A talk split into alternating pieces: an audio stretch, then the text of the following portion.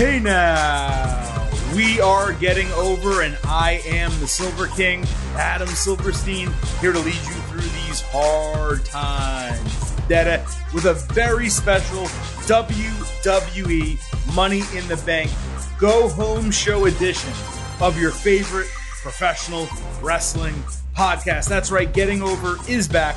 Once again, we have the Silver King, Adam Silverstein. We have vintage Chris Vannini, and we are convening right after the first edition of WWE SmackDown in front of live fans in nearly 500 days. The fans were going crazy at Inside Houston, Texas. The Silver King watched it a little bit delayed, celebrating his birthday. Vintage Chris Vannini was able to watch it live. We're going to break down many of the things, not everything, but many of the things that happened Friday night on SmackDown as it relates to WWE Money in the Bank this coming Sunday from Fort Worth, Texas. The Silver King also has, before the show is out, a very special interview, one on one with the great one. Not quite, maybe kind of close. The Silver King sits down with former WWE champion Kofi Kingston. We have a great one on one conversation. We not only talk about Kofi's career, New Day, being split up between Raw and SmackDown, we actually talk about the MVP and Shad Gaspard video when Kofi won the WWE Championship at WrestleMania 35. We also discuss the New Day and the Usos freestyle back and forth promo with Wale from a few years ago. I believe it was on SmackDown at the time. It's a great interview. I hope you all stick around for it. For anyone listening to this show, just know that we have timestamps for everything that we're discussing on this episode in the description. So if you want to listen to the go home stuff, that's great. If you want to hear and jump to the Kofi Kingston interview, you can do that as well. All you need to do is go to the episode description, find those timestamps, and jump to the part of the show that you want to listen to. So, really quick, before I welcome in Vintage Chris Vannini, I got to remind you what this show is all about. That means head on over to Apple Podcasts, drop a five star rating and review. Remind people, tell people how much you love this show. Look, this is in uh, this is a birthday episode of the Getting Over Wrestling podcast. The Silver Kings, a few beers. We're not going to do the exact number. I'm a few beers deep right now doing this show for you. The least you can do, give me a birthday gift.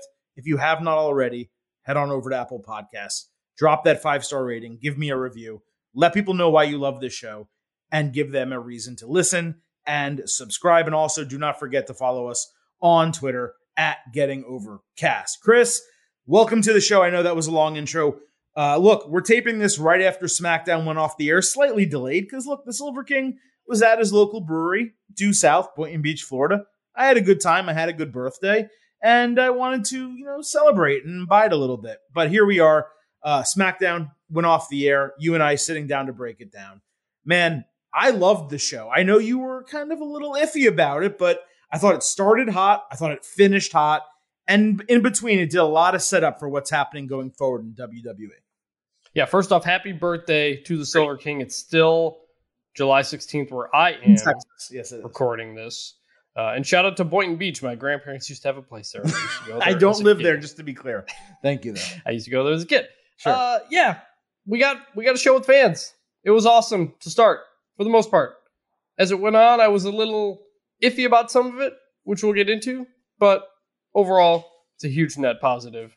Great to see a big crowd. I'm excited to be part of a crowd.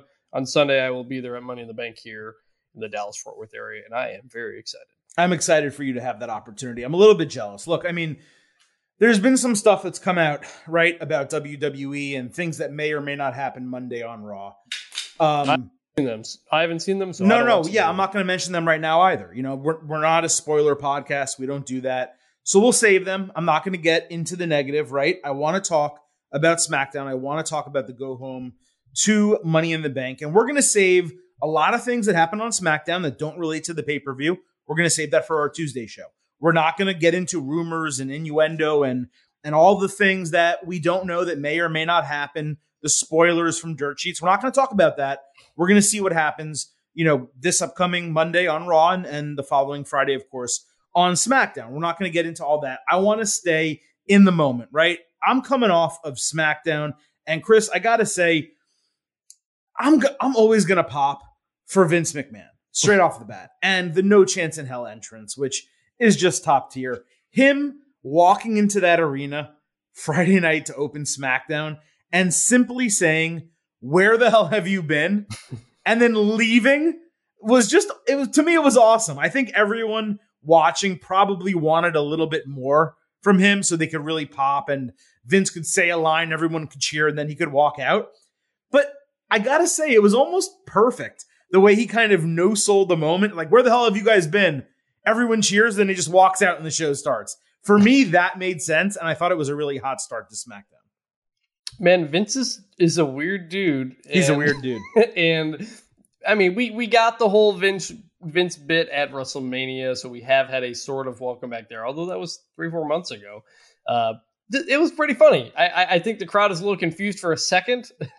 I think if you hit that music immediately when he's done talking, it maybe they get it better. But it was I thought it was funny. It was a great way to start back.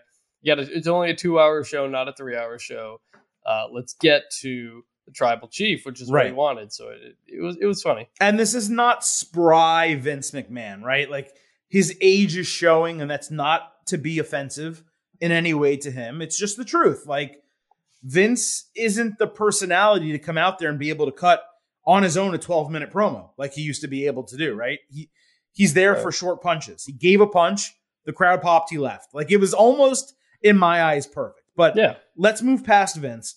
So going into SmackDown, right? You know, we all see what gets popped up on Twitter, Reddit, wherever else. I saw pictures of the set online and I was pretty down on it, I have to say, because it reminded me of the WrestleMania 35 set, which was one huge screen and a black glossy stage and nothing else. But I gotta say, and I don't normally like to say that my first impression is wrong, but as I'm watching the show, man, that set was eye catching. The mm-hmm. I don't know if it was 1080p or 4K or just high definition, whatever the case. It was an LED screen, but it's not the LED screens that WWE has been using, like with the dots that all form Right. together. It was a big ass television screen. And it was eye catching, it was striking, and it reflected off of the surface in such a way that the entire show, every entrance that we got, felt like it was a big deal. Now, I don't know that I love the augmented reality piece of the entire thing Yeah. or the lack of the structure, not having, you know, different metal pieces and extra pyro popping out of this and popping out of that. But I gotta say, it was a hell of a look having a screen that big with high definition graphics and pyro. Yeah, is it my favorite set? I'm I'm not going to say that, but you're right because normally they have those sets, the the screens in the back that are full of a bunch of little lights, but they're not small enough. Right. So when you get the light coming off of them, it's hard to see the wrestlers, and they don't look like they're in focus because right, it looks blurry, coming right? pa- yeah, yeah, me too. past Yeah. and I hate they've had it for a, while, and I hated it, and I think it looks terrible. But this was different. This is exactly what we said. It looked it, it looked sharp, flat, in everything, and you could see everything clearly. The the like right off the bat when you see Rey Mysterio's face flashing, and you can make out the pupils in his eyes behind him on the screen uh, as he's walking out. Uh, I really liked it. Like you said, when when the lights are off and stuff, it's not pretty. But uh, first impressions of this new set, I am uh, I'm a fan.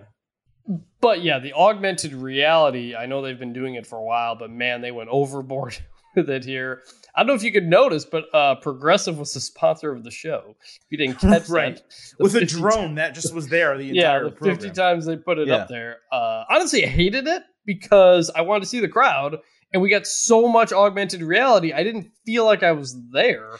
Honestly, it took away quite a bit. Love the set, but man, that that that AR was too much. And the and the other thing is that the augmented reality, it's only single issue. Like it affects the TV viewer. So we get to see it, but the crowd doesn't see it. So the crowd is just looking at one screen and pyro. And and I don't know that that's the worst thing because again, the screen was pretty awesome. Like I'm, Yeah. I'm just being honest. I don't like a single screen setup, but if you're gonna have one, have it being the quality that that one was, you know, I'm not going to really complain about it. So Right. I don't know. We're going to see how it how it kind of moves forward.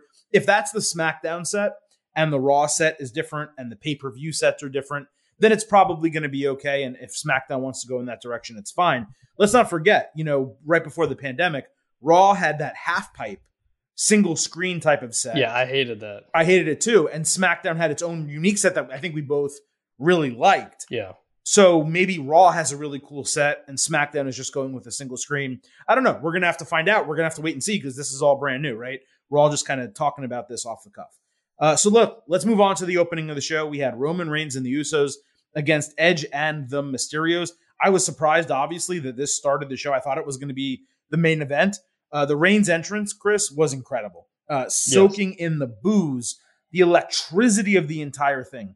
It really felt special. Edge also had a sick entrance and he got a massive electric pop that really should not be underrated, in my opinion. The fans were going crazy for him. And like I said, I was surprised this opened the show, but it made complete sense to pop the crowd the way they did, given we had a women's title match, we had a fatal four way set for the show, there were other big matches. Let's get the crowd going right off the start. I thought they succeeded in that way. Yeah, and and and just like with WrestleMania, you start with the WWE Championship match. I, I was wondering if they might open with some sort of promo. They they didn't. They actually didn't really do many promos Like a Uh, promo, like "Hey, welcome back, fans." in the ring, or just or just. I, I I was thinking Roman might just come out and talk shit to the crowd, and and and get them. Um, we can get into that at the end of this bit, but sure. uh, yeah, it, it, it made sense to start with this. Crowd was hot. Give him Roman Reigns. The boos are loud.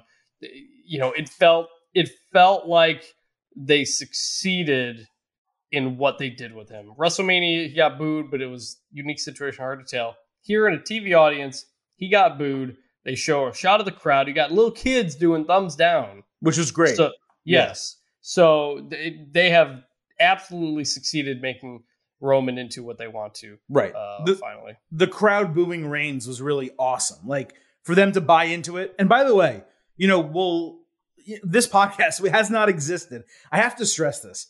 This podcast has not existed with live crowds. Like we started in March during the pandemic I think you're and right. we've never been able to review a show that really has a full crowd. I've talked a little bit about the AEW crowds and the WrestleMania crowd, but for a regular TV show crowd, this Houston crowd was fantastic Yes. the entire night. They delivered in every possible way. And we, you know, we'll talk about the things that happened on the show, good or bad.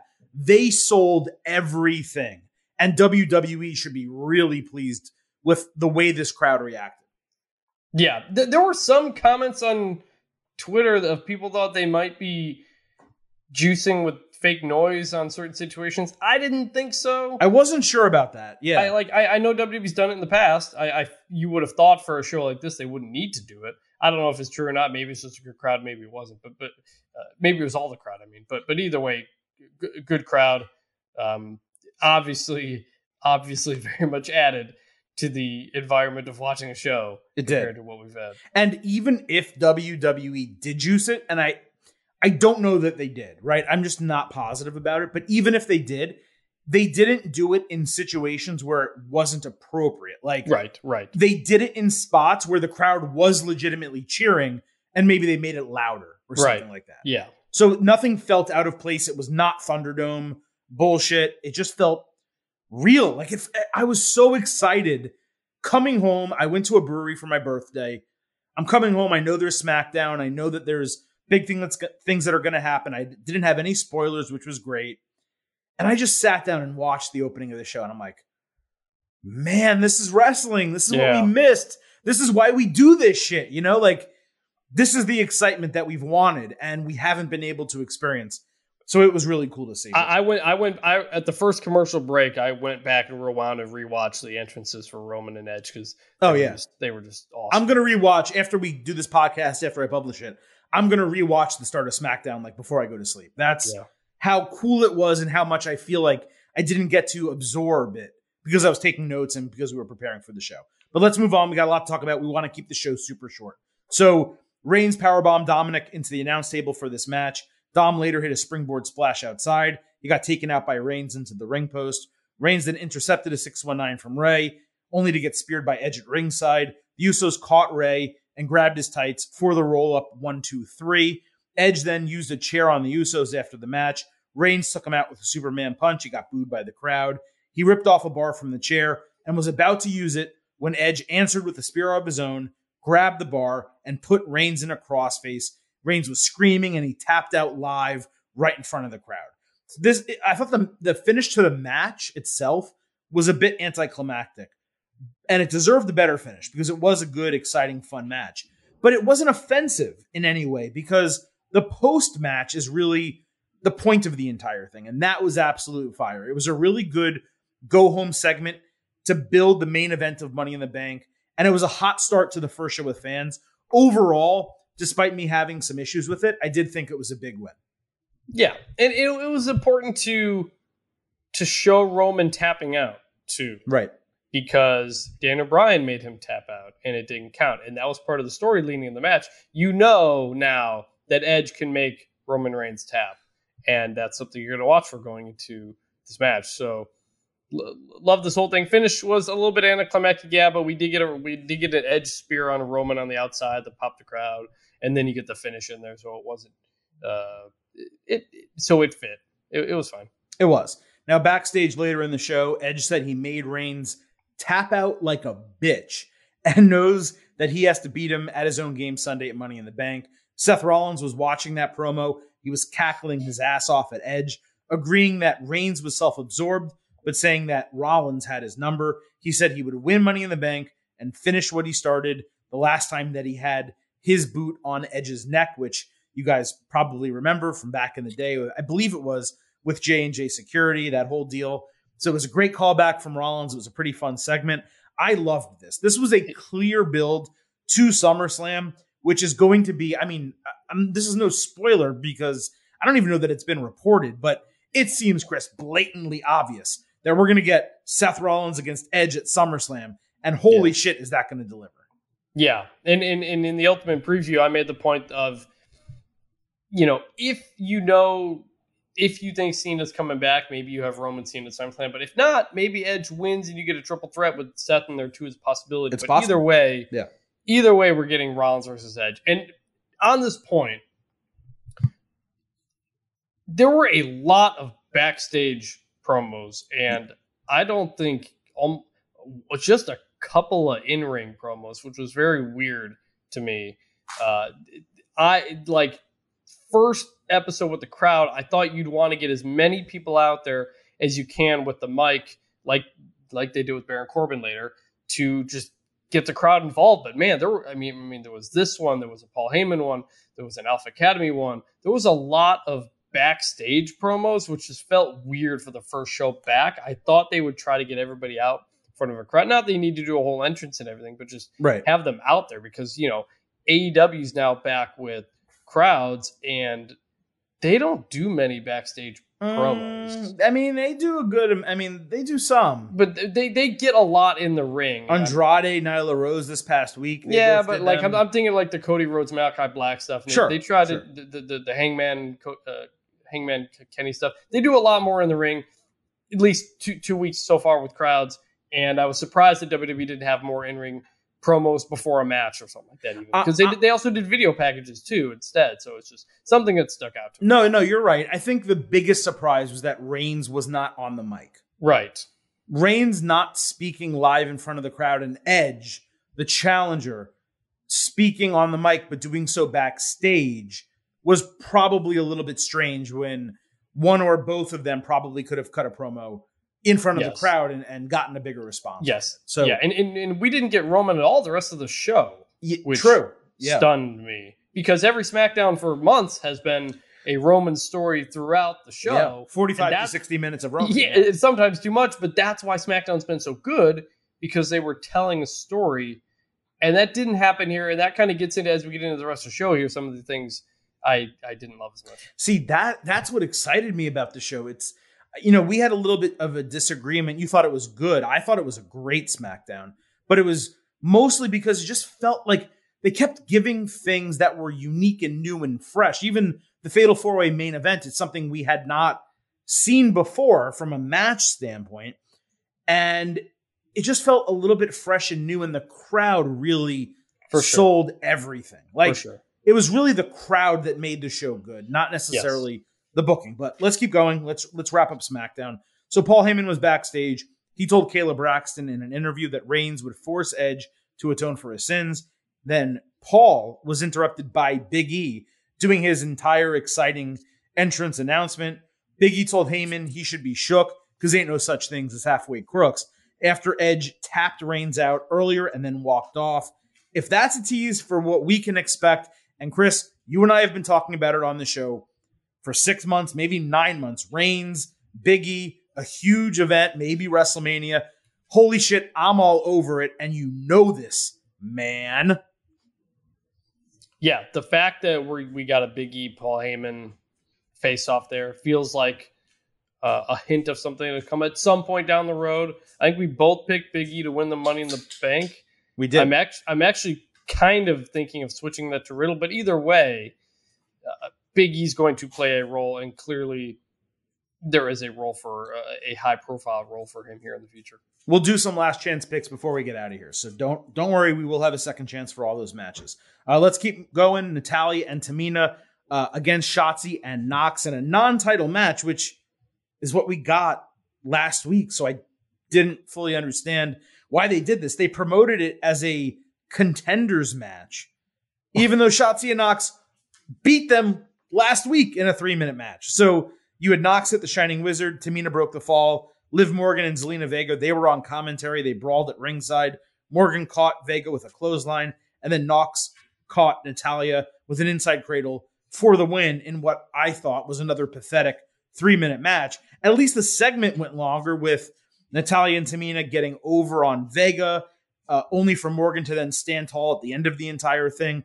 But this lent to me, Chris, even more credence to the idea that Morgan is possibly or maybe probably winning Money in the Bank on Sunday, as did the huge, massive cheers she got in a post match promo that you and I both watched, but did not air live on SmackDown. So I hated that this was another three minute match, but I at least appreciated that the match wasn't what was important. It was the post match. And in that, we had Vega get a little bit of offense and Morgan get over at the end. I, I thought this whole thing was a mess, to be honest. It was messy. Because agree. the the Zelina Liv talking on commentary was just like bickering like children. It wasn't good like trash talking at all. Although Liv did have the line, "Zelina, you took the longest vacation in WWE history." That was a good line. That was at the beginning. It was. But then they were just going back and forth. You, you're not even paying attention to the match, which apparently was a number one contenders match or something. And then it's over, and then we get the brawl at the end, and it's just it really took a like after you debuted Shotzi and Nox, they were like the third of three. They were like the third most important thing out of three of the people involved here because you have the tag champs, they're in the Money in the Bank, and you have the two people in the Money in the Bank Sure. just like I thought that was I thought this was a mess. I thought this would have been I said this last week or this week, a great place to have debuted Shotzi and, and Tegan Nox. It- it- figure out figure out something to do last week if Bayley's out. But there was no here- reason for them to debut them last week no to do And- this and- again. Yeah, agreed. so it's just like Yeah. you know, obviously I would have not done this exact segment in debuting it, but I, I thought this was a mess. Liv Morgan looked great coming out at the end, and she had a nice little jump off the steps clothesline type of deal. Uh, but yeah, this was yeah three minute match it's just pathetic. all over the place. It was a mess. I know. Look, I know there were two women's matches on the show, and like, good for SmackDown for finally giving us that. But to, for to give us another three minute women's tag team match with people of this caliber, it's just an insult. Like, why are you doing it? Why even have the match? Just do a promo between both teams. Say, hey, we beat you last week. Okay, challenge each other. Maybe have a title match next week, right? Have Liv Morgan come out because two of them are in Money in the Bank. We'll talk about that in a moment and just have them brawl and then have Liv Morgan come out on top. You don't need to have the match and have the champions now lose twice in a row to a brand new set of challengers Yep. who haven't even officially won a number one contendership. It just it doesn't make any sense. And we But haven't gotten much of an introduction to them. Other No, than, we don't know shit other, about them. Other than they beat them last week. that was all and we look, Pat. McAfee did a good job kind of telling us about them, and and that's great. But we need We- more than that. we need The- to hear from them. This is what I'm right. I watch NXT. stuff. I know who Yeah. they are. You know, not Yeah. everyone does. So, all right. Uh, SmackDown Women's Championship: Bianca Belair against Carmella. That happened on SmackDown originally. It was Belair against Bayley in an I Quit match at Money in the Bank. I thought it was great to see Belair get an awesome reception, and she even got an EST chant before the match, which was cool.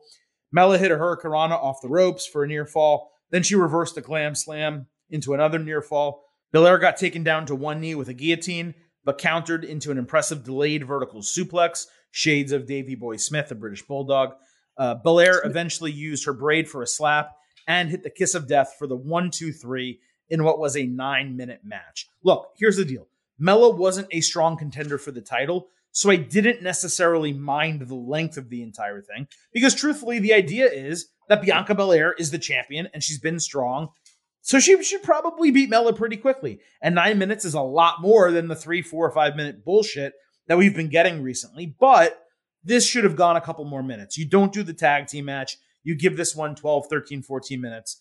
And I'm much happier if they do it that way. But look, the goal was for Belair to go over strong. That's what happened. Most important was that the crowd fully bought into Belair as a face champion. So because of that, this whole thing was ultimately a win. Yeah, I, I mean- I say it every week. That that- what we got to, what you got to do with Bianca is let her go out there, have an awesome wrestling match, and look uh, uh, look strong, and that's that's as important as anything. And that's what we got here. It wasn't a three minute dot, and it was nine minutes, enough to enough for it to be a match, but not anywhere where she was in danger because we knew she wasn't going to lose this title here. Uh, so that was great.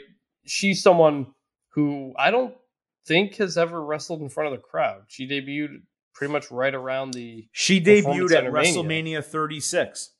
Bianca Belair yeah yeah. So in the Thunderdome. I mean, Yeah, in the it- in the uh, Performance Center. yeah, and Dominic Mysterio is another one who had never other uh, who had never wrestled in front of a, a real crowd. Not counting any manias and stuff, but I just mean like a regular. a full TV crowd, show. a sold out crowd. Yeah, so uh, so I'm looking forward to all the love she's going to get in the subsequent weeks and months because she deserves it. Totally. And then the main event was the fatal four way with the Money in the Bank contenders Kevin Owens, Big E, Shinsuke Nakamura, and Seth Rollins. I popped so freaking hard for Rick Boogs doing his thing in front of the full crowd. Pat McAfee was going crazy. It was awesome. Everyone chanted Nakamura's entrance theme, and it just felt so damn good.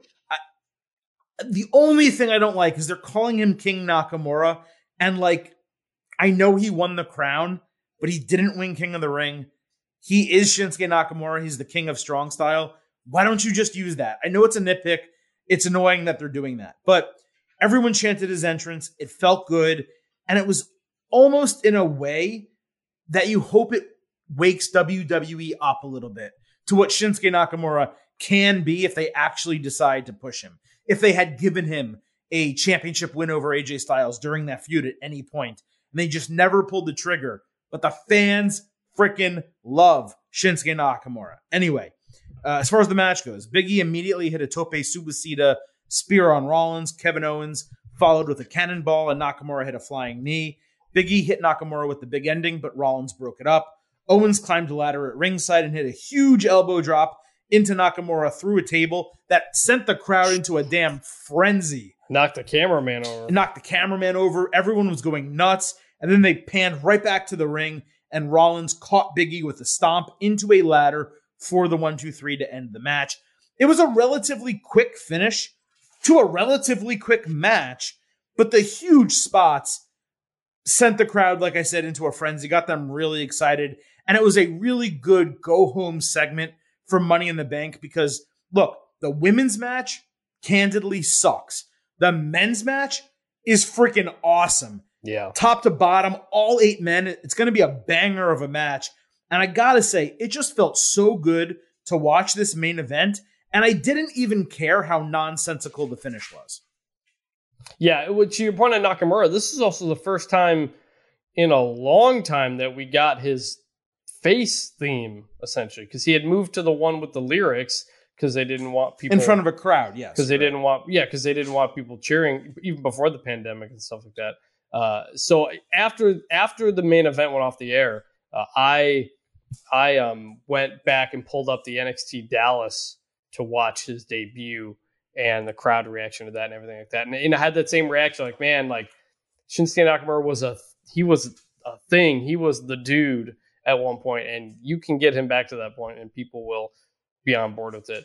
Uh, match was frantic and fun. You know, we didn't get weeks and weeks of these people are in the match, they're going to fight each other matches. Right. So then when you don't when you do throw them together for a go home match that doesn't really mean anything, you're still into it because it's new, it's fresh. It's Kevin Owens versus Nakamura. We haven't seen that before. It's Biggie and Rollins. We haven't uh, we we haven't seen that stuff before. So uh, you know we were you might have been surprised that Roman was the first match, but this was totally good as a main event to send him home. It was. Now, this is what we're going to do over the remainder of the show because I think we broke down pretty well what happened on SmackDown, our enthusiasm, our excitement. We're going to save more of that for Money in the Bank itself, and we're going to see what happens on Sunday. So, we're going to do last chance picks for the Money in the Bank matches. Just really quick, we'll talk about who we think is going to win and if we are sticking with our pick that we had on our ultimate preview, which, by the way, you should listen to. If for some reason you're listening to this and you have not listened to that, go back to Tuesday's show, listen to our full WWE Money in the Bank ultimate preview of every match on the card. They actually added a match to the card, Chris, and they added a competitor to the women's Money in the Bank. So we have yes. plenty of reason to talk about all this, but we're going to do this last chance picks and thoughts. Then I'm going to give you the Kofi Kingston interview one on one with the Silver King, and then we're going to wrap up the show really quick with DM slides, your guys' questions. Chris and I give you answers before Money in the Bank. So, okay, Money in the Bank, last chance preview, the go home show, Universal Championship, Roman Reigns versus Edge. Chris, I am not changing my pick. I see no other finish than Reigns beating Edge. I think he got a good go home moment on Friday. Edge, you know, being able to submit Reigns once again with the crossface, with the bar, you know, from the chair through his mouth. But again, you know, just like with WWE, and this isn't the end of the world, but usually whoever stands tall on the go home show doesn't win on the pay per view. So it kind of only solidified for me more that Reigns is going to retain the title on Sunday. Yeah, I mean, I like I said, I think that SummerSlam Triple Threat is a possibility, but the way things played out on SmackDown makes me think almost certainly no.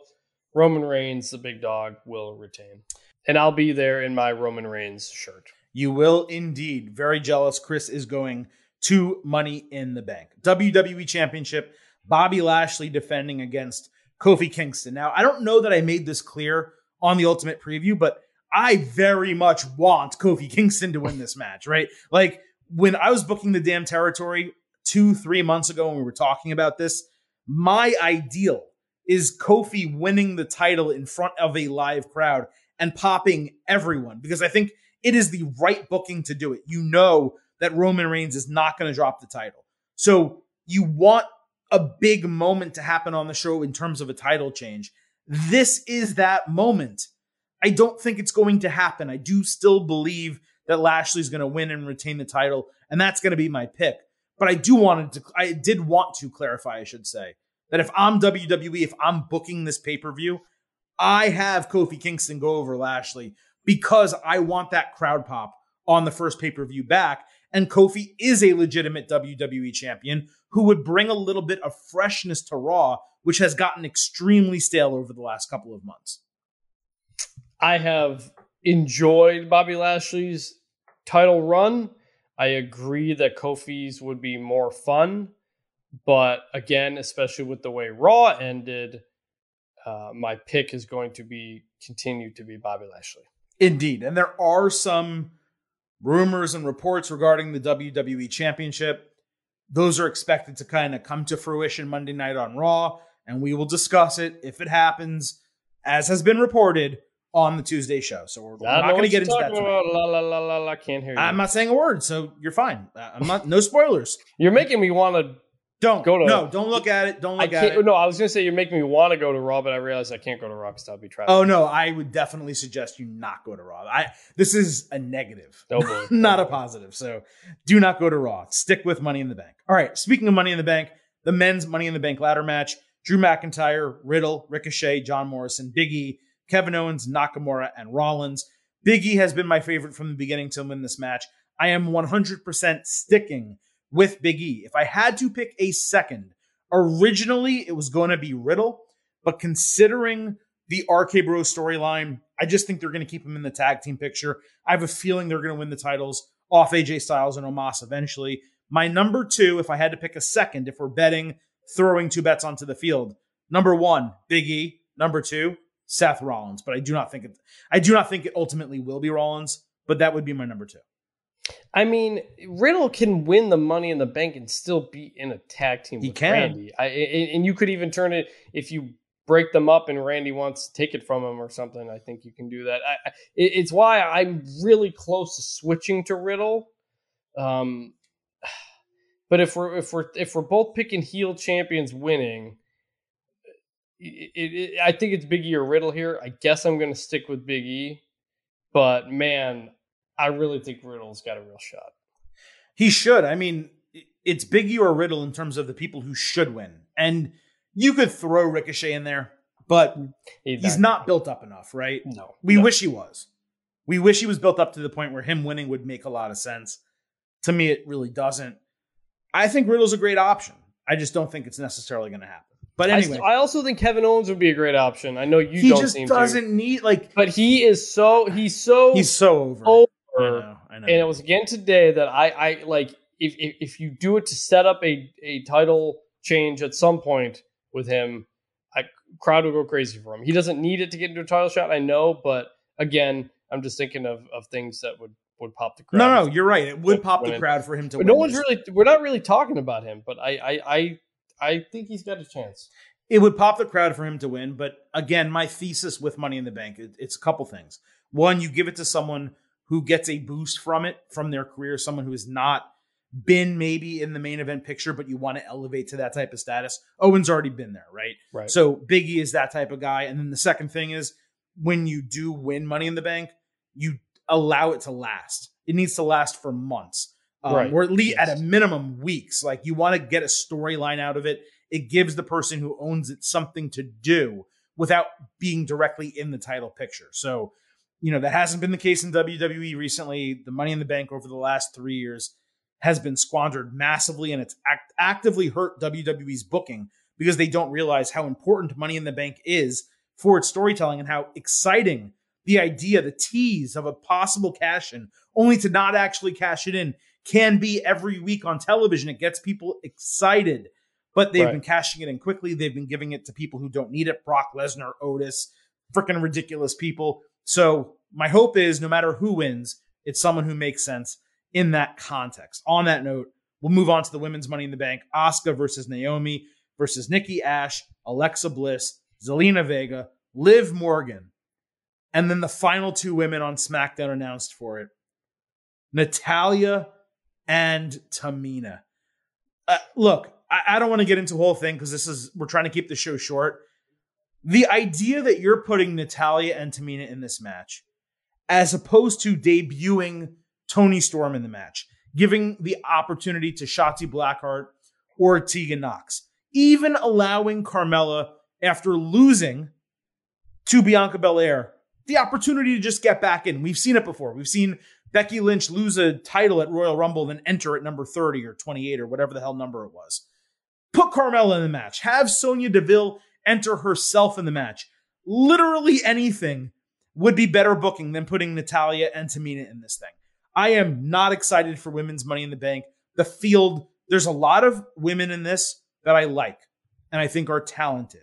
And individually, I think put on good matches. But this field for this match, to me, sucks. Yep. And it, it could over deliver and shock me. And I hope it does in every possible way. I don't believe it's going to. I'm sticking with Liv Morgan, maybe Nikki Ash, but I'm going with Liv Morgan. That's my pick. My my pick for this was TBD because I thought there was going to be a Sasha or Becky debut. Right. I, I think T- Tamina again. I, I haven't looked up any dirt sheets, but Tamina getting put into this makes me think that the debut may happen on Raw instead. I guess maybe, hopefully, I would like some sort of reason that this happened. Um, so picking otherwise, I'm to me the thing is with me, Money in the Bank is a heel gimmick. and Mm. because you're usually you're usually hitting someone when they're down to win the title usually and that's a heel thing to do. I'm starting to lean a little bit toward zelina vega actually coming on top of this. I'd love for naomi to win it. I'd kind of on the fence about nikki ash's whole thing right now. I know you're big on liv morgan. I i think they're big-ish on liv morgan but i had they haven't given her like enough of an extended run period to to kind of get a sense of how they feel. So I'm changing my pick since my pick is no longer real. Uh, I'm gonna go with Zelina Vega. That's the most action I've had all year. That's how much I'm into Liv Morgan. Let's just be clear. Yeah, I can. Uh, no, Zelina makes sense, you know, especially coming out of SmackDown, her getting kind of hurt, right, and killed, and not getting over, and Morgan standing tall at the end. It kind of says, well, if Morgan's standing tall, she's not going to win. Zelina probably will, and Morgan will be the one who's kind of a victim out of the entire thing. So I do think Zelina is actually a great pick on your part. I'm just not going to go with it because I said Morgan initially, and I don't really have much reason to change. So I'm going to stick with it. Uh, we'll go to the Raw Women's Championship. Rhea Ripley against Charlotte Flair. I think we both said Charlotte Flair is going to take the title here off Ripley. Yes. Nothing has happened, obviously, that makes me think otherwise. So I'm going to stick with Charlotte. Yep, sticking with that. Raw Tag Team Championship, AJ Styles and Omos against the Viking Raiders. I think Styles and Omos ultimately lose the titles to RK Bro. It just seems like such an obvious booking for a massive pop at SummerSlam. So even though the Viking Raiders they've been getting a getting a little bit of a push, you know, some momentum from Raw, I'm going to stay with Styles and Omos. I am too. It, it, I feel like there's still so much they can do, and I hope we get that over the next month going into SummerSlam because they were basically off for like a month after WrestleMania, and and I've really enjoyed these guys. I want to see more of them, so I think that continues as as uh, as champs. And then lastly, here the SmackDown Tag Team Championships announced as a kickoff show match on Friday. We just learned about this before the show began. The Mysterios defending against the Usos. This is a good match, right? This should probably be the title match for SummerSlam. And I believe we already got this on SmackDown. It was it, I don't remember the finish. Um, there was either some interference or the Mysterios won clean with a roll up or something. I don't even remember how it ended. But the Mysterios retained, putting this on this show. I know they needed a kickoff match, and they couldn't use the mid card titles because there's basically no feuds happening. It just feels like it's a total waste. They're doing a rematch for no reason. I'm going to go with the Mysterios retaining because it's a kickoff show and changing the titles doesn't make much sense, especially given everything that's happening with Jimmy right now. So Mysterios retain. Maybe the Usos win it at SummerSlam, but it just feels like an unnecessary match when you know there's probably going to be a rematch down the line. Yeah, I'm picking the Mysterios partly because there aren't any other. Are there any other face tag teams on SmackDown? You have the, The Street Usos, Profits. You have, yeah, but they've been injured. They've been out. Yes, So Ford head surgery. if Yeah. they lose, it's, it's- we're still going to get Mysterios and Usos. So in that case, I think the Mysterios hold on. Alrighty, so that is our last chance uh, go home picks to the WWE Money in the Bank pay per view. Now, look, you guys did send in some DMs. We are going to answer those before the show is out. But before we get to any of that, the Silver King this week sat down one on one with former WWE champion Kofi Kingston. We did it via Zoom. He saw the beard that I had, which has since been shaved, but because it was straggly, it was probably four weeks without a shave. Kofi thought I was Kevin Owens. Uh, so he gave me a lot of grief uh, throughout the entire interview about that. But we had a great conversation talking about the return of fans. Uh, you know, Kofi's time winning the WWE Championship, Big E being on SmackDown with New Day, the other two members of New Day being on Raw, Xavier Woods' recent success, and yes, the famous video of MVP and Shad Gaspard crying over Kofi winning the WWE title at WrestleMania 35. And we also touch on the New Day and Usos Cypher rap battle with Wale a few years ago. I believe it was on SmackDown. All of that is contained in this interview. I'm excited for you to listen to it. So please go ahead and do that right now. Thrilled to welcome former WWE champion Kofi Kingston to the show for the first time. The man who has won a combined 22 titles in his WWE career is going for a 23rd this Sunday against Bobby Lashley at WWE Money in the Bank, airing live at 8 p.m. Eastern on Peacock in the United States and WWE Network internationally. Kofi, you see, I do the promos for you, man. You don't have to worry That's what I'm it. talking about. Right, do I need to say anything?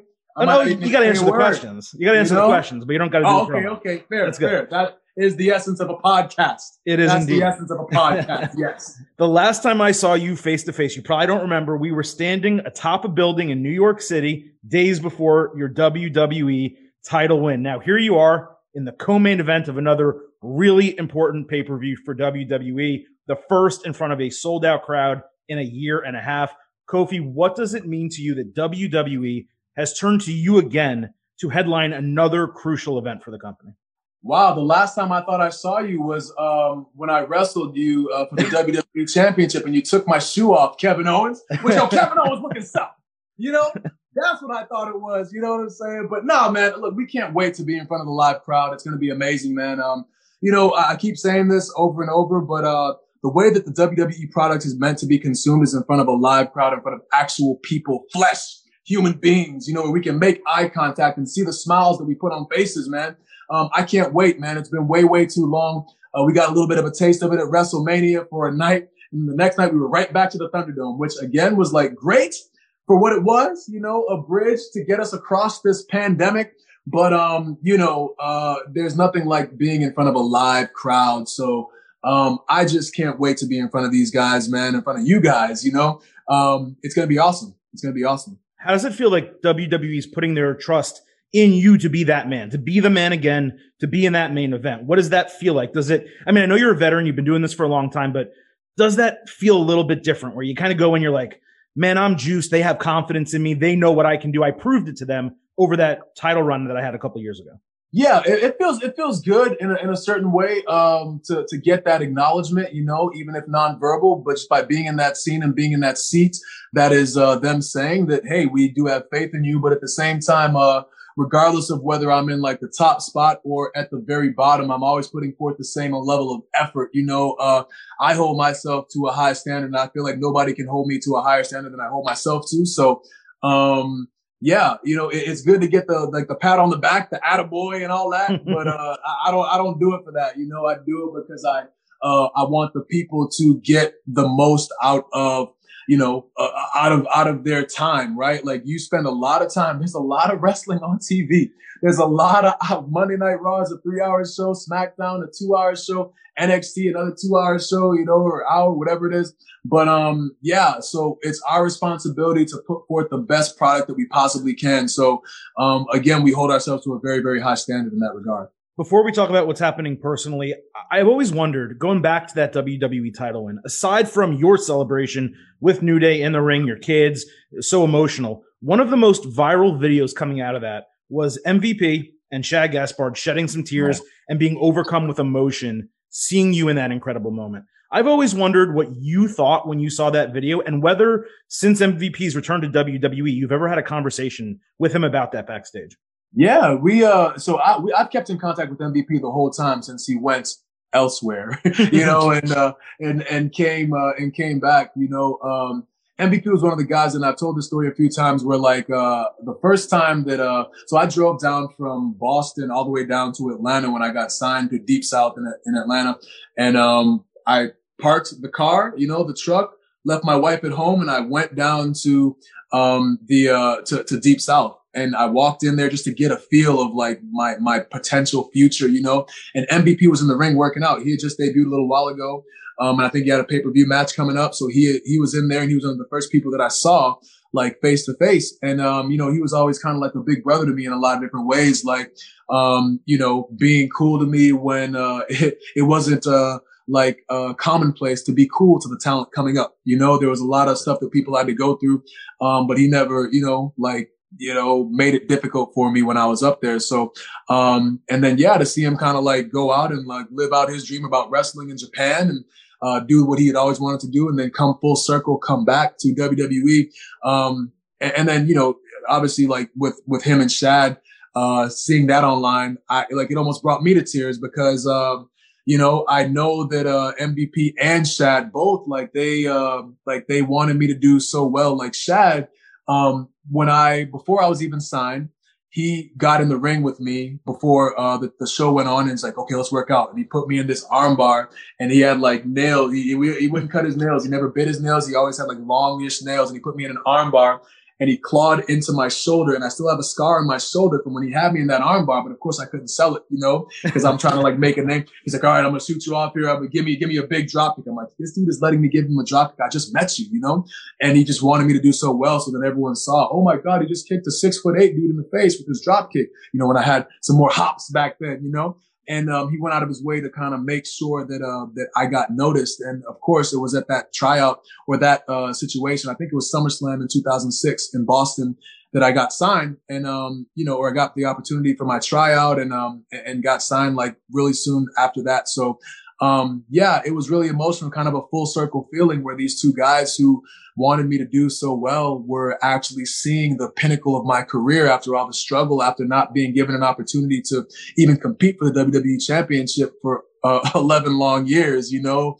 Um, and then on top of that, the way that it hits with like other African Americans, like they didn't think that they were going to see like an African born champion in their lifetime, you know, that's just the reality. Um, and here we are, you know, and so for me to be the center of that, for me to be the guy who was uh, the, the actual first African born champion in the history of WWE means so much because, you know, the same feeling that they got, I saw a lot of people in the crowd have. You had people that were hugging each other, hugging strangers because of this moment that I had.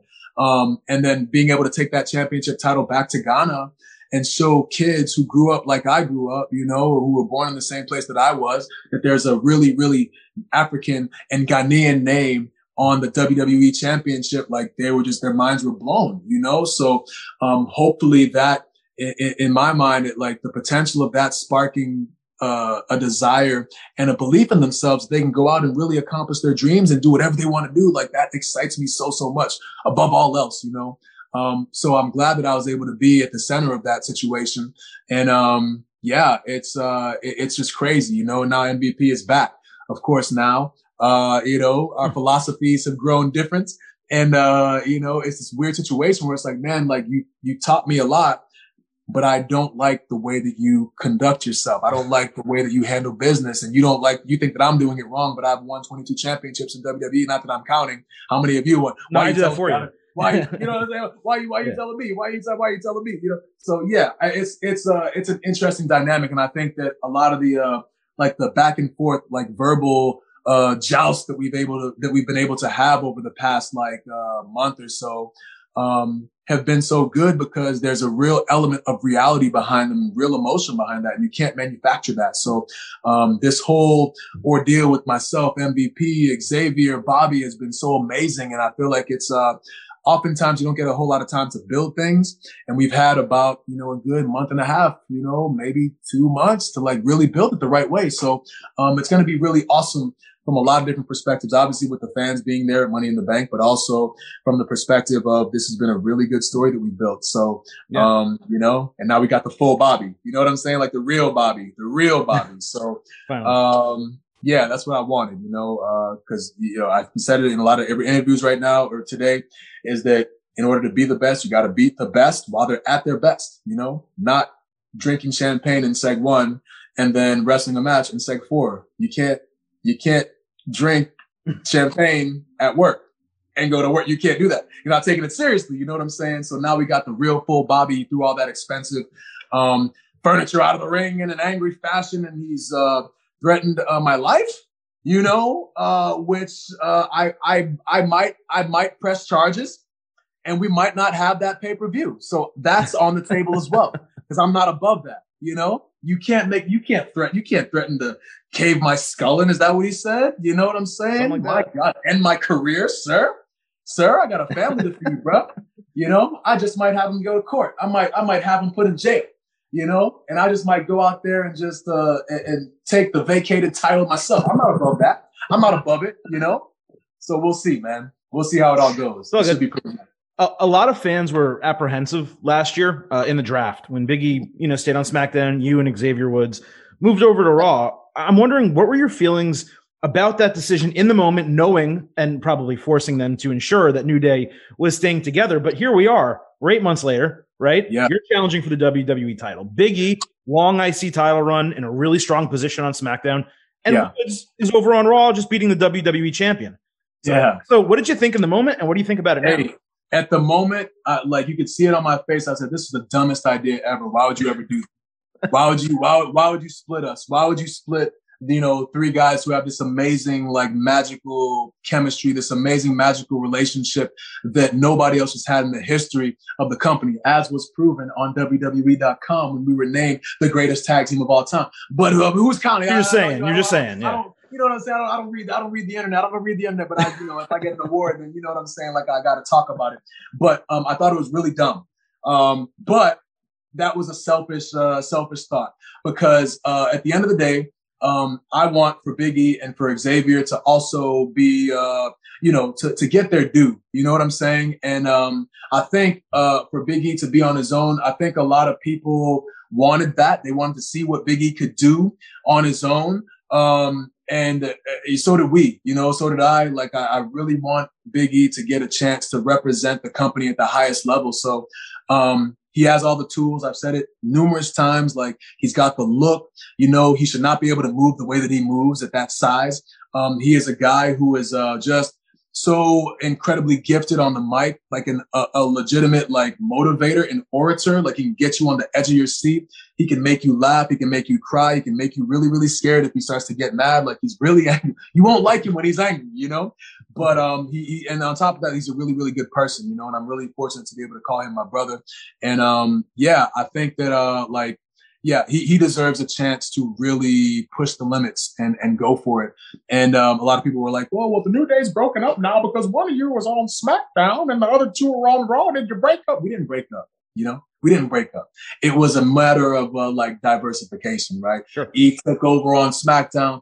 We took over on Raw. At one point, he was the Intercontinental Champion over there while we were the tag team champions on Raw. So that is the goal for us to take over as much as we can. And then we congregate again and we come back together and we're even stronger, you know? Um, so that's what we're doing, man. That's what we're doing. And he's doing great. And Woods is, you know, finally getting the, uh, the, the props that he deserves, you know? And me and E always knew that Woods had that ability. And we joke about it all the time, but it's very true that Woods is the veteran of the group.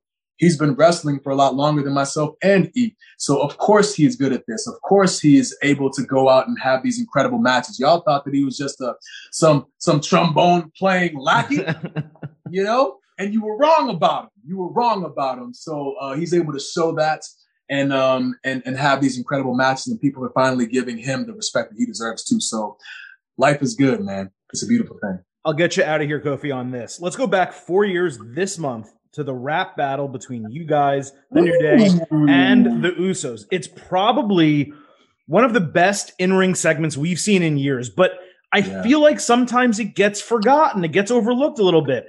I've always wondered how much freedom did the five of you guys have in that battle to say what you Yeah. wanted to say? And does that even now stand out as a highlight moment for you?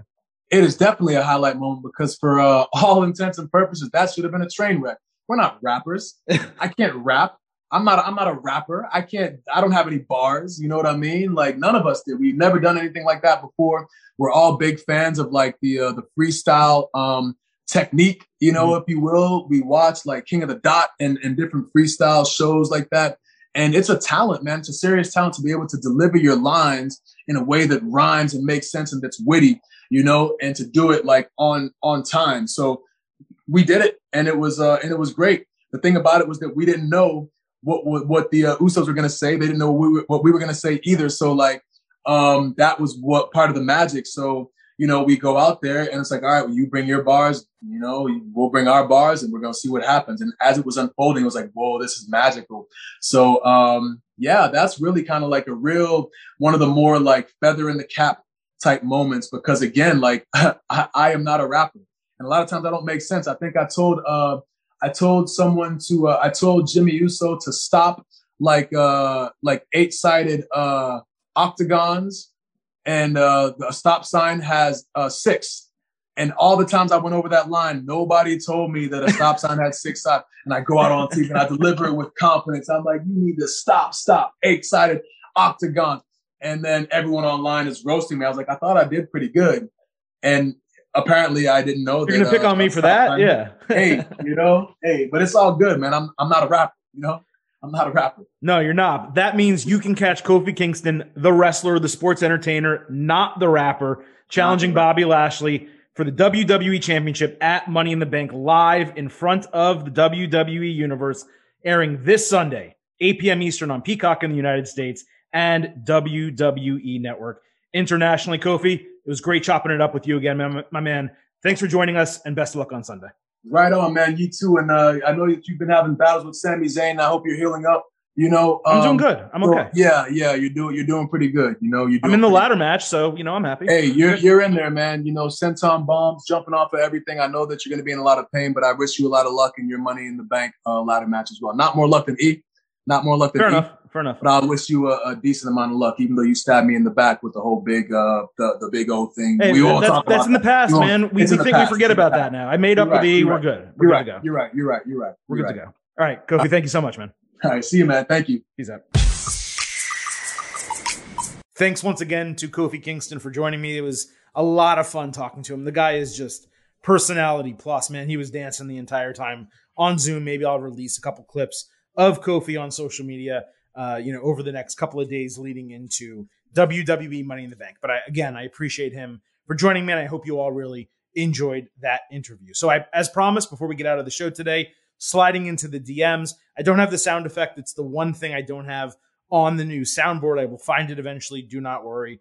But I do have some DM slides, Chris. We're going to kind of get through them before we get out of the show. First from Akeem Iverson at two W09TEEN. Akeem, like, make your username like tougher to read, please. Uh, no, but uh, I'm just kidding. So he said he wanted to touch on SmackDown's great work on long term storytelling, especially when it comes to the main event. He's referring to last week. At Hell in a Cell, Cesaro ripped off the Anakin Skywalker glove of Seth Rollins, which he has worn ever since his heel turn, but has not worn it since being ripped off. This is interesting because with Seth seemingly on a crash course for Roman, this is a small detail that plants the seeds for a potential future storyline. So he asked this to me, but obviously I have no idea what any of that means regarding Star Wars. So, Chris, I'm going to give it to you. What do you think about that? Well, uh, Anakin and Luke Skywalker, they both had a, uh, uh, half an arm or a hand cut off, and they had a had a glove on that. And um, you know, Lex Luthor also wore one glove as well. Sometimes I assume he's saying So did the Michael lack- Jackson, by the way. Yes. if while we're Well, it, I yeah. assume he's saying the lack of glove means face turned at some point if he's going to feud with Roman, because theoretically you would think he'd have to be a face. I don't know if we're going to get that or not. I kind of have to see how this Edge thing goes. I actually did not notice the glove until you read that DM right there. Um, so I'm not sure what it means. All righty. Well, look, I gave it to you. I gave you a layup, a Star Wars layup on the podcast. I don't know that you dunked it, but you know, that's okay. We'll keep moving on. Uh, J Mags at J Mags 316, he said there's a good story that Biggie cashes in on Bobby after Bobby rips Kofi in half on Sunday. Shows that the story of New Day as brothers is stronger than MVP's business proposition lifestyle. I think that's a, an option, right? I think Biggie cashing in on Lashley at the show after he beats Big E. I mean, after he beats, I'm sorry, Kofi Kingston. Sure, that's a legitimate scenario. I could see it happening. In terms of the Money in the Bank briefcase, at least as far as I can remember, since the brand split, I don't believe anyone has ever cashed it in on someone opposite of the brand that they're on. I also don't know that it's a stipulation that they cannot do that. So I think booking the damn territory, J Mags, it's a good piece of booking. Is it going to happen based on some of the rumors and things that are out there? Doesn't seem like that is what would happen. And also, would it be cool for Big E to cash in on Lashley? Yes. Would it be cooler for Big E to cash in on Roman Reigns, maybe even ahead of time, saying, hey, Roman, I'm cashing it in because I want a championship match at X pay per view? That would be even cooler for me. You know, it would be even cooler, and it's not going to happen. But it's Biggie cashing in on Kofi. I mean, come on, you're your wedge driver here. You're driving a Not- wedge between not- New Day. You can't but do but that. I uh, whatever happens, do not cash it in on the night of the show. I know I'm going to be there. Agreed. Do not do this. Spread it out for a long period of time. It's an easy story layup for you Don't cash it in on the night of the show. That So that just- goes for Money in the Bank. Look, Yes. if occasionally you want to do that once every five years, that's fine. Go for it, right? But it is far too frequent where they cash it in quickly. It's far too frequent where Money in the Bank exists and then suddenly doesn't. Very soon after, it happened with Asuka last year. That was a different scenario with Becky Lynch being pregnant. Understood, understandable why they did it that way. But man, like these briefcases have to mean something. That's the entire point of Money in the Bank being an exciting gimmick. It creates an air of just on the unknown. What's going to happen? When is someone going to cash it in? Like, do you like Seth Rollins cashing in on Brock Lesnar and Roman Reigns during that match after losing to Randy Orton earlier in the show? It was such a great moment because you never expected it would happen. Dolph Ziggler cashing in the briefcase. I think it was randomly on Raw and winning the it was championship. it was the Raw after Mania. It was the, raw- the crowd went apoplectic because they never expected it to happen, and they were so thrilled that Dolph Ziggler won the title. Those are the moments that you need, and by booking Money in the Bank the way they have recently, with Brock Lesnar winning it, Otis winning it, come on, and then the women. I don't I don't know that any woman has ever won Money in the Bank and held it for more than like a couple of days or maybe one or two weeks. So th- we want people to have these briefcases to create storylines and to, yes, play them out over multiple weeks and multiple months and build up that anticipation so you get really excited and shocked and hopefully swerved whenever they actually cash it in. That's the excitement and the unknown that keeps people watching wrestling. When it's super predictable, that's when it's bad. So hopefully they, you know, don't go in that direction. We'll stay with J Mags. He had a second DM. Uh, J Mags three sixteen is his uh, Twitter handle. He goes, I noticed on Raw Naomi looking flat for most of her segment. Her entrance looked mailed in. Some moves were lackluster, and she didn't look motivated. Let's hope for a rejuvenated Naomi at Money in the Bank. I noticed that as well, but I also don't think it's really fair to draw any major conclusion. Sometimes people go to work and have a bad day and they're just really not excited to be there or they're tired or who the hell knows what's going on. So I don't want to cast any, you know, negativity negativity on Naomi for that, but I will say that I did notice that Monday night. She wasn't really the most exciting and fluid in her match. Yeah, I mean, I I said I think Naomi would be best case scenario to win, so I certainly hope it's a possibility. But uh, uh, yeah, I, I I like I I I don't want to take too much away from one show. I honestly didn't even really notice it, so No, it's I, fine. would, I, I wouldn't want to speculate on what anything does or doesn't mean. And then lastly here, Jonathan P at Johnny5 Alive 7. He said, Do you think Jimmy Smith is fed lines by Michael Cole? In particular, his favorite, Are You Kidding Me? So, you know, I think it's interesting with commentary. Do I think that Jimmy is given lines like that? No. Does he have bullet points he needs to hit? Yes. Is it incredible that Jimmy Smith has been on commentary on Raw for Chris? I don't even know, man. Two months, six weeks? Like, I, It was right. It was right after WrestleMania Backlash, right? uh, I guess. Yeah, sure. Right? like the fact that I'm not counting the weeks and that he just has stepped into that role and done such an incredible, natural job with Corey Graves and Byron Saxton. That just speaks to his professionalism and his ability. Like we point out how great Pat McAfee is. And by the way, he was great once again on Friday. But with Jimmy Smith, it's just like he fits and you don't have to think twice about it. So, no, I don't think he's fed lines like that by Michael Cole. I think he is just a really smart dude who knows what WWE wants from him in that position, and he delivers certain lines that probably sound a little bit canned. But other than that, I think he's doing a great job. I think Pat's doing a great job, and WWE commentary is the best it's been since WrestleMania when Samoa Joe was still on the Raw in in the Raw booth. Yeah, Jimmy Smith fit in like a glove. He's been great. You don't even. He's just. It, it's natural with him. McAfee's been great. I actually thought tonight that he. I don't know if he got blown up or what, but he seemed pretty tired. He did a little bit. The yeah. energy of the crowd. He's used to yelling in an empty arena for uh, an empty uh, arena for for so long. Now he's got a crowd. He maybe feels like he has to yell over that more. But um, he was. Uh, he was. He seemed a bit tired by the end. He did indeed. So that is our uh, DM slides. You guys sent some other ones, but they are talking about things that we're to save until our next upcoming show. So, just real quick, right? Uh, this is what's coming up. Um, we're to do our WWE show, our normal show on Tuesday. We'll talk about Mandy Rose, the whole NXT thing, Sami Zayn cutting a promo in front of the crowd, and Finn Balor coming back to WWE on SmackDown. We'll talk about Cesaro and Otis, the Toni Storm vignette, and Baron Corbin. We're going to break all of that down this coming Tuesday on the normal WWE edition of the Getting Over Wrestling podcast. But before we get to that, here's what's coming up on Sunday. At 6:30 p.m. Eastern, the Silver King Adam Silverstein live from his home office, vintage Chris Vannini live from Fort Worth, Texas at WWE Money in the Bank. We'll do our best, hopefully technology allows it to happen, to give you a pre-show for the pay-per-view 6:30 p.m. Eastern on Twitter Spaces. You can listen to us via the Twitter app on iOS and Android or twitter.com on desktop and mobile web. We'll give, go over these matches one more time, talk about things that maybe happen in WWE news over uh, the couple days leading into the pay per view. And we'll just kind of, like I said, go over the matches and discuss our excitement for the show. Maybe Chris will be able to give us a live report on what the stage looks like, the crowd, how busy it is, how full it is. That'll be a lot of fun.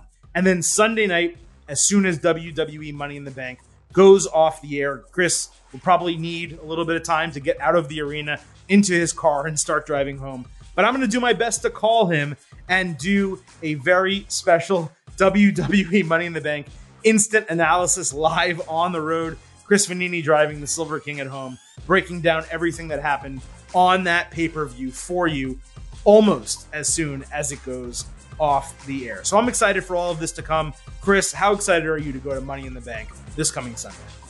I am very excited. Uh, I, I, don't. I'm curious what the set will be. I'm curious uh, how the crowd will be. That's this is the first time it's ever in this arena in Fort Worth, which opened I think two years ago. They were gonna do a Raw, but the pandemic happened, so they haven't been to this arena yet either. So uh, I am. looking. It's gonna be a bit of a drive for me, but I wanted to do Money in the Bank over.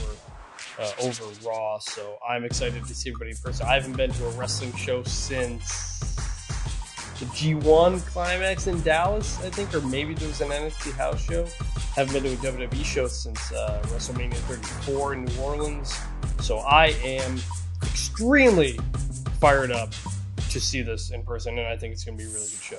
Well, that is awesome. I'm excited for you, and I'm excited to bring you all the WWE Money in the Bank instant analysis Sunday night as soon as that pay per view is off the air. So, this show, as is tradition here on the Getting Over Wrestling podcast, went a bit longer than we suspected, but I appreciate all of you listening to the Go Home show, the Kofi Kingston interview, and those DM slides that we promised on the way out of here. So, for Vintage Chris Vannini, this is the Silver King Adam Silverstein, and I'm going to leave you with three final words. Bye for now.